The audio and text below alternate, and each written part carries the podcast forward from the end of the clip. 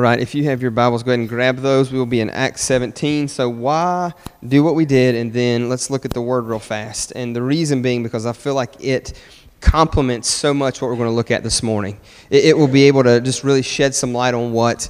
Um, what our what our students did uh, last week or a couple weeks ago, and I just feel like we can gain so much understanding from what they've said as well as what as what Paul has to say here in Acts chapter 17. And so last week we see the church get started uh, in Philippi, and if you've missed any of that talk, uh, you can go on our website and uh, catch up there. But um, this morning I was going to ask if you'll pray with me real fast, and then we'll we'll jump into where God's got us this morning. Lord, love you so much. And thank you so much for the testimony uh, in this place this morning, God, of what you've done through these students, through these leaders, God, through this church. Jesus, we thank you, and God, we praise you for all that you've accomplished last week, God, the things that we'll never even be able to imagine. And so, God, I pray in these next few moments, Lord, that your word would uh, reveal things to us, God, that your word would convict and draw. And so, God, I just pray in this moment, Lord, that you would speak so much louder than words. God, make your presence known in this place. Holy Spirit, fill us with your presence. Holy Spirit, draw us to your side. We need you, Jesus. In your name we pray. Amen. Amen. So I want to spend, like I said, just a few moments this morning looking at how Paul interacts uh, with a certain group of people. And so uh, last uh, last week, like I said, the leaders and the students they all uh, went with uh, as a group of people, uh, and they got to interact with some people. Some, as we heard, were believers. Some were not. And so as those leaders and students went where they went, they met a certain need at a certain place, and they had certain conversation at where people were at in those situations and circumstances. And so I just want to again commend you and say this: you'll never know the impact that you had last week. Uh, one at that camp. Can you imagine, just fast forward maybe five years down the road, the students that will be coming through that camp? and in the summer just that's their summer camp or maybe a, a quick weekend getaway and you guys helped lay the foundation of what that place is going to be about the time that you spent praying there, the time that you spent doing the very heart of what that guy wanted to do in that place. And so you'll never know the impact you'll have uh, in helping him and that ministry kind of get, get off the ground a little bit. And then, secondly, you'll never know the impact that you had uh, as you had a conversation with people. And those are the kinds of impacts that, that you may not know until eternity the conversations, the way that you loved on people, maybe the way that you prayed for people. I mean, holy cow, you took a lady that wanted to go to, to a drama and you take her to this show about Easter, and as she goes to this show, she hears about Jesus, and as she hears about Jesus, gives her life to the Lord. I mean, so I mean, so the, the lasting impact that you'll have uh, through the Lord, you'll you'll never truly know what God did through there. So I just I just want to say thank you again, man. I can't I can't harp on it enough or commend you guys enough for for all that you've done. Um, and so today we're going to see Paul do the same thing we're going to see Paul step into a group of people's lives and, and do the, pretty much the similar things there. I mean, he's familiar with the culture, he's familiar with these people uh, and, and, where they're at. And so he goes and he, he tells them and he shares with them uh, the greatest need in their life. And so uh, I just believe that we can learn a ton from, from what Paul does, what Paul has to say uh, here uh, as he lives out uh, mission with the Lord. And so Acts 17, starting in verse 16, and this, this is what God's word says. It says, Now while Paul was waiting for them in Athens, and so we need to understand something about about the, the context here. Athens uh, was a, the intellectual capital of the world. Uh, just think like this think Oxford, Harvard, Duke, kind of Yale, all rolled into one. It, it was also the center for arts and athletics. So it was, a, just kind of an epicenter of the world right now. I know Rome is ruling, and, but, but, but um, Athens here was a huge place. It, it, it housed one of the world's largest stadiums for sports. Uh, it is actually the, the birthplace of what we know as the Olympics. And so that's where Paul's at right now. And look as the scripture continues to read. It says, His spirit was provoked within him as he saw that the city was full of idols. And so there's this ancient saying in Athens here that you, you are more probable and able to find a God than you are a man. It's easier to find a God than it is a man. And so today here in Athens, uh, if you was to walk through the streets or if you were to look up pictures or do some research on Athens, uh, you'd be able to see all of these different ruins. You'd be able to see all of these different um, uh, buildings that are just uh, in shambles and are just, uh, just tore down. You would be able to see all of those different places where these idols were housed. And so, what we know about this culture, this world, is all of these people had Greek gods and they had temples that were devoted to worship and to sacrifice. And so look at what he says in verse 17. It says, So he reasoned in the synagogue with the Jews and the devout persons. And so this is usually where Paul would start. He'd find a synagogue and he would go and begin to talk about the scriptures, begin to talk about Jesus, and then look at the, at the remainder of that text as it says this, and in the marketplace every day with those who happen to be there. And so, what we need to understand about this context is this: is that the marketplace in the ancient city was like a, a cultural center. It, this is where community was lived out. It's not just a place that you went and shopped, that you found your fruit, that you found food, different things like that, bought stuff, but it was, it was more than that. Community was lived out in these places, in the marketplaces. And so it's more than him just kind of being a creeper at Walmart, hanging around the cashier area, just waiting to kind of just engage people. Uh, there was more going on than, than just that. And so look at what verse 18 says. It says, Some of the Epicurean and Stoic philosophers also conversed with him. Uh, so here are two different types of people that he has conversation with two different types of people that he engages in conversation. And so uh, the, the, Epicureans were basically hedonists. And so they believed that, uh, that the gods were composed of atoms, and those atoms were so fine that they dwelt in spaces between the worlds. And so uh, the, the gods didn't care about the world, they didn't care how about, about how people lived. And, and so their whole heart, their whole mentality was just live it up, do whatever you want to do. Life's young, YOLO, you only live once. Uh, live it up, enjoy yourself, anything goes. And that was kind of their mentality, kind of their heart where they were at. And then the Stoics, this other group of people, they're more they're pantheists, and so they believe that God was in everything. Very, very similar to Hindus of today. Very, very similar to, to that belief. And so they were all about self-control. They were all about um, uh, their idea was kind of this uh, uh, um, being able to not be perturbed. They didn't want to be perturbed. Just, just, just everything, just be even kill. Pain shouldn't bother you. Uh, pleasure shouldn't seduce you. Just kind of be even kill. Just, just be at that medium place. And so those are the two kinds of people that Paul gets to engage here uh, in, in this moment. And look at what they say about him. They say, Some said this What does this babbler wish to say? So, so they start to call him out. And as they start to call him out, they, they use that term babbler. And babbler is a very derogatory term. It's not a compliment. It, it means a, it's, the idea behind it is a bird that picks up seed and then spits it back out without digesting it. So it's just kind of like the, this bird, he's just, he's just getting things, he's just gathering things. And so a babbler in this context would be somebody who would just ramble on about ideas who would hear something, not of their own, or wouldn't do the research to find out, but they would just hear things. So what they would do is they would just regurgitate it. They would just, oh, well, I heard this. And so they would kind of take it as their own and claim it. And they would start to share and tell uh, a secondhand what they've heard. Uh, the thought really behind it would kind of be like a second class mind. Unlearned, they don't know. They've just heard something, and so they just they just speak it out, throw it out there. And so I'm just, just going to be upfront with you because I believe that's the way that the world looks at us as believers like we're uneducated, this whole Jesus thing, yeah, sure, whatever, that's crazy. That we're, that we're just second class minds, so we're going to get made fun of, we're going to be picked at. The, the things that we stand up for is going to kind of be mocked, going to kind of be pushed to the wayside. And so, as we see here in the scriptures, as we face that kind of persecution, as we face that kind of ridicule, as we see in the story today, the same thing happens to Paul, that babbler I mean, that, that's the way that the world looks at us. We're, we're just a bunch of uneducated, crazy people worshiping this, uh, this, this dead God. Well, news for you our God's not dead. He's alive and well, and He's ruling and reigning. And so, what we're saying is not just some, something we've just pulled out of nowhere, but we've got the very words that our God has spoken to us. And so they start to just uh, get on him. They start to just say those kinds of things. And then look, it says this it says, Others said he seems to be a preacher of foreign divinities because he was preaching Jesus and the resurrection. And so, just FYI, this is the exact thing that Paul does everywhere he goes. Nothing's changed.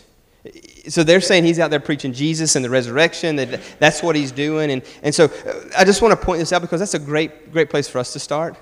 That, that's a great place for us to get to. So, as you go on mission trips, as you live your life out, as you go to school, as you go to work, uh, try to always turn the conversation to Jesus.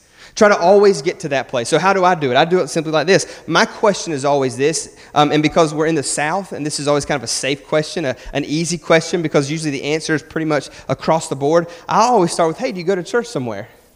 And usually the answer is yes. And you know how I know the answer is yes? Or the reason, one of the reasons why they say yes is exactly because of what we're going to celebrate next week. Everybody goes to church for Easter. Okay, not everybody, but most everybody's going to go to church for Easter. And, and, so with that, so do you go to church? Yeah, I go at least two times a year. What about? I mean, they never go that route, but you know that's their thinking. And so that's usually the way that I try to just kind of slip in. So, say, hey, you go to church anywhere? And they'll usually answer that with a yeah because we're in the South, and that's the good, right thing to do, right, brothers, and sisters? And so they'll say yes. And so then after that, that's, that's just my setup question because then I've, I've got the knockout punch coming. So, you go to church? Yeah. Awesome. Where do you go? And then that really lets me know because if they can't answer the church that they go to, Okay, you're one of those. I don't say that, it's just in my head. And so, okay, Cool, good. Well, yeah, preachers' names are hard. Miller, I mean, that's difficult, right? Um, church names are difficult. Yeah. Okay. So okay. So cool. You go to church, and so then the knockout punch is always this because really I don't I don't I do care if they go to church, but that's that's not the driving force behind the question. The driving force behind the question, because you can come to church and not know the one that the church is about. You can come to church and not worship the one that we're here to worship and lift high and make much of. And so my, my second follow up question is always this. All right, so you go to church, that's awesome, that's great. So, so tell me about Jesus. Are you a believer? Are you a Christian? Have you put your faith and trust in Him? Oh, yeah, yeah, yeah. Awesome. Tell me about that. What was that like for you? When, when did that happen? And I'm not aggressive. I'm not, I just want to find out. I, I'm just trying to do what Paul's doing here. I want to, I want to see where their heart's at. And I'm not, I'm not aggressive. I don't, I'm not offensive in that. But, but my whole line of questioning is to get us to the, to the real issue of the matter. And that's what Paul's doing here. He's getting to the real issue of the matter. He's, he's working in gospel conversation in church. I mean, that's as easy as it is. Uh, that, that's as simple as it is. Hey, you go to church anywhere? Yeah, oh, cool, where at? And they tell you, maybe they don't tell oh, I can't. We're, we're, looking, that's always a good one. We're in between right now. We're praying through that. And then after I work through some of that stuff, I always try to land at the place. Well tell me about Jesus. What do you think about that guy? Are you a believer? Are you a Christian? that's what we see. And look, and look at what, as it, as it continues on the scriptures in verse 19. It says this And they took him and brought him to Areopagus, and um, saying, May we know what this new teaching is that you are presenting. And, and, so historians say that, that these philosophers were always looking out for a, for a new God that they could add into their Parthenon. And so this really what this was was an interview. Uh, does this new faith have the intellectual integrity to be added to the Parthenon? Can we add this God into ours? Verse 20 says, For you bring some strange things to our ears. We wish to know, therefore, what these things mean. Now, all the Athenians and the, and the foreigners who lived there would spend their time in nothing except telling or hearing something new. And so Paul, standing in the midst of Areopagus, says, and so what he does is he, he engages them with truth. And what we're going to see here is the outline of what Paul's going to say. These, these conversations would usually take uh, uh, almost hours. And so this is what Paul says. He says, Men of Athens, I perceive that in every way you are very religious. So Paul's noticing, he's taking, he's like, there's something about you. You're, you're religious. And so here in, the, in this uh, language here, whenever he says religious, it can have two meanings. It can either be superstitious or it can be spiritual. So it carries that double meaning. It, it could be negative or it could be a compliment. And so it doesn't take much to read into where Paul's at. Provoked in his spirit, seeing all of these, uh, uh, these houses where they house their gods, these temples. You're very religious, is what he said. So you can see that meaning. He says this in verse 23 For as I passed along and observed the objects of your worship, I found also an altar with the inscription, To the unknown God. And so, what this is, this is just simply a Hail Mary. Uh, this was just there just in case God. We've got all of these gods that we're worshiping, all of these, these idols that we've built, all of these temples that we have housing our gods. But just in case we've missed one, because they believed that you could upset them, that you could frustrate them, that you didn't want to do that because then that God wouldn't bless you, wouldn't pour out uh, blessings upon you. And so they have this one place just in case God, here's to the unknown God. And so I just believe that this represents struggle. I just believe that this represents struggle and just shows that they're trying to figure out life. It just shows that they're trying to figure out things. Paul knew what the real struggle was. The real struggle was to figure out who the one and only true living God is. I mean, why else would they put the just in case God out there? He says, What therefore you worship is unknown, this I proclaim to you. And so, what Paul starts with is their question. Okay, I, I see all of these temples, I see all these places, all these gods that they worship, but I'm going to start with where they're at. And he starts, this, this is different than how he engages anywhere else. Anywhere else, you see him engage with the gospel you see him engage with truth. The Jews, he goes right at him, engages with, with truth and the gospel and who Jesus is. But for these guys, they don't accept the authority of Scripture. So he starts with their question. Now, now look at what he does in verse 24.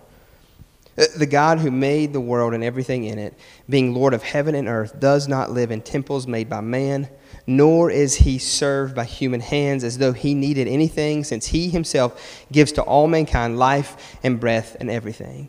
And so what he does is he points out their logical problem. He, he points out their logical problem with their approach to God, and he asks them, Does all of this make sense? Is what you're doing make sense? This God who created everything, is it right for him to be contained in a temple, or do you need to put food out for him? I mean, I mean he, he just kind of hits them where they're at. Is this, how's it working for you, perhaps? And then look at verse 26. It says this And he made from one man every nation of mankind to live on all the face of the earth, having determined allotted periods and the boundaries of their dwelling place, that they should seek God and perhaps feel their way toward him and find him. So, two things we see here in, in Paul's response. He's saying that this, the real God is not just some deity who is limited.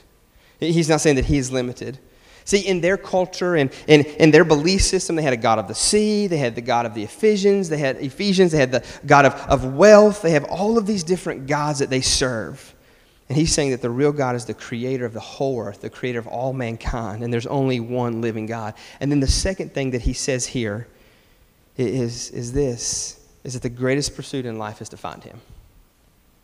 What you're really looking for is Him and a relationship with Him. Your greatest pursuit, pursuit is to find Him. And so for the Greeks uh, and, and Romans, gods were always a means to some other end. I'll give you an example. You have Artemis, who is the goddess of prosperity, goddess of money. So if you wanted to be wealthy, if you wanted to prosper, what you would do is you'd visit her temple and you'd make sacrifice or you'd give an offering there. You had Athena, the goddess uh, of wisdom and politics. And so, if you wanted to be smart, if you wanted to have wisdom, what you did was you worshiped her. You give to her. And if it wasn't working, then you know what else you did? You just give a little bit more. You just give a little bit more. You just give more. You sacrifice more. You had Aphrodite, the goddess of, of sexuality, beauty, fertility. And so, all of these gods were a mean to something else means to prosperity, to pleasure, to power, whatever that was important to them. And so, Paul says that he is his own reward, Jesus, that is. That God is reward enough. Whether he does anything for us ever again, church, God is enough. The fact of the matter that he would send his son to die for us, to take our sin and our shame upon himself. That's reward. Now, he doesn't have to do a thing for us. And that's what Paul is showing them. That's what he's trying to teach them. Let them know. You don't need to seek out something else for a means, but, but let Jesus be enough. And look at what he says in finishing that verse. He says, Yet he is actually not far from each one of us. For in him, he quotes here, for in him we live and move and have our being. And so this is very interesting because what Paul does here is this is actually a quote, not from the Bible. It kind of looks like maybe Old Testament kind of wordage, right? So, so you read that and like, oh, that, has got to be some Old Testament prophet type thing going on there. But no, no, that's not it. What this is is a quote from a song written about Zeus in 600 BC.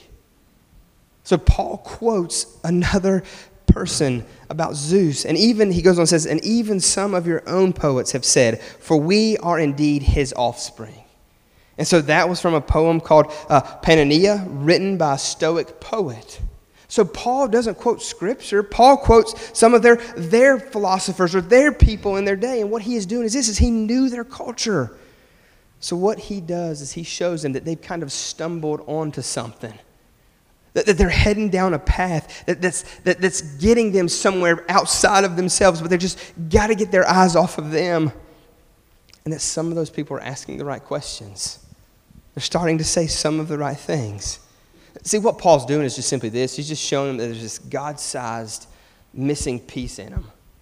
And they can create all these temples, they can create all of these idols, they can sacrifice all they want to all this other stuff. In church, we're no different, are we? We've got idols. An idol is a thing that you worship and long for and want more than anything else. And what happens is that becomes your God. And so that could be money, that could be uh, uh, uh, prosperity, that could be your kids getting uh, whatever in sports, that could be, I mean, all of those types of things. I mean, we, we're no different. We've got arenas that will seat and hold 50, 60, 70, 80, 100,000 people. Come and watch a ball game, give your life away to that. I mean, we see all of that. We're no different. And so what Paul's doing is just showing them, I mean, you're missing it. You're, you're onto something, but you're not quite there. Let me help you. Let me show you. And so he engages them where they're at. Exactly what you guys did this week. You went to where they were at and you engaged the people where they were at. You sat down at the table and you had conversations with them, asking them questions, sharing who you are and what God's doing in your life. Same thing that we need to do engage the people where they're at. And then look at the conclusion of this religious approach. Verse 29 Being then God's offspring, we ought not to think that the divine being is like gold or silver or stone, an image formed by the art of an imagination of man. And so what he's saying is this is if God is the creator, you're foolish to think that you can reduce him to something that you can hold in your hands. And, and then what he does is he turns to the gospel. So he, he points out the reality of their problem. Okay, okay you're, you're trying to get there, but, but, but look, listen. Listen, and look at what he says in verse 3. He says, The times of ignorance of God is overlooked, which just means that God stayed uninvolved, leaving you to your own idolatrous area. He, he lets you do that. But, but I'm here to tell you that those days are over. I'm here to proclaim and to share. And look at what he says. But now he commands that all people everywhere repent because he has fixed a day on which he will judge the world in righteousness by a man whom he has appointed. And of this he was given assurance. Assurance just means proof to all. This is how we can know. And this is what we're going to celebrate like crazy next weekend. To all by raising him from the dead. What he simply says is this man, Jesus has come. He is God. He's descended from heaven. And God has given us proof that he is the true God by raising him from the dead to life. He says, You're looking. I mean, I've got the very thing that you're looking for. We can knock down all this other stuff and we can get right to it. Jesus Christ is the God that you're wanting to find. That's who you're working so hard toward. And hear me, you don't have to work to Him, He come to you. You don't have to do all of this stuff. You just have to repent and believe, is what He says. Turn to Him. And then look at the outcome as we close. Now, when they had heard of the resurrection of the dead, some mocked, but some others said, We will hear you again about this. And so Paul went out from their midst 34 But some men joined him and believed, among whom also were Dionysius and Areopagite, uh, and a woman named Damaris, and others with them. So, as, as Eric comes back up here to, to lead us in a time of response, we see three reactions here.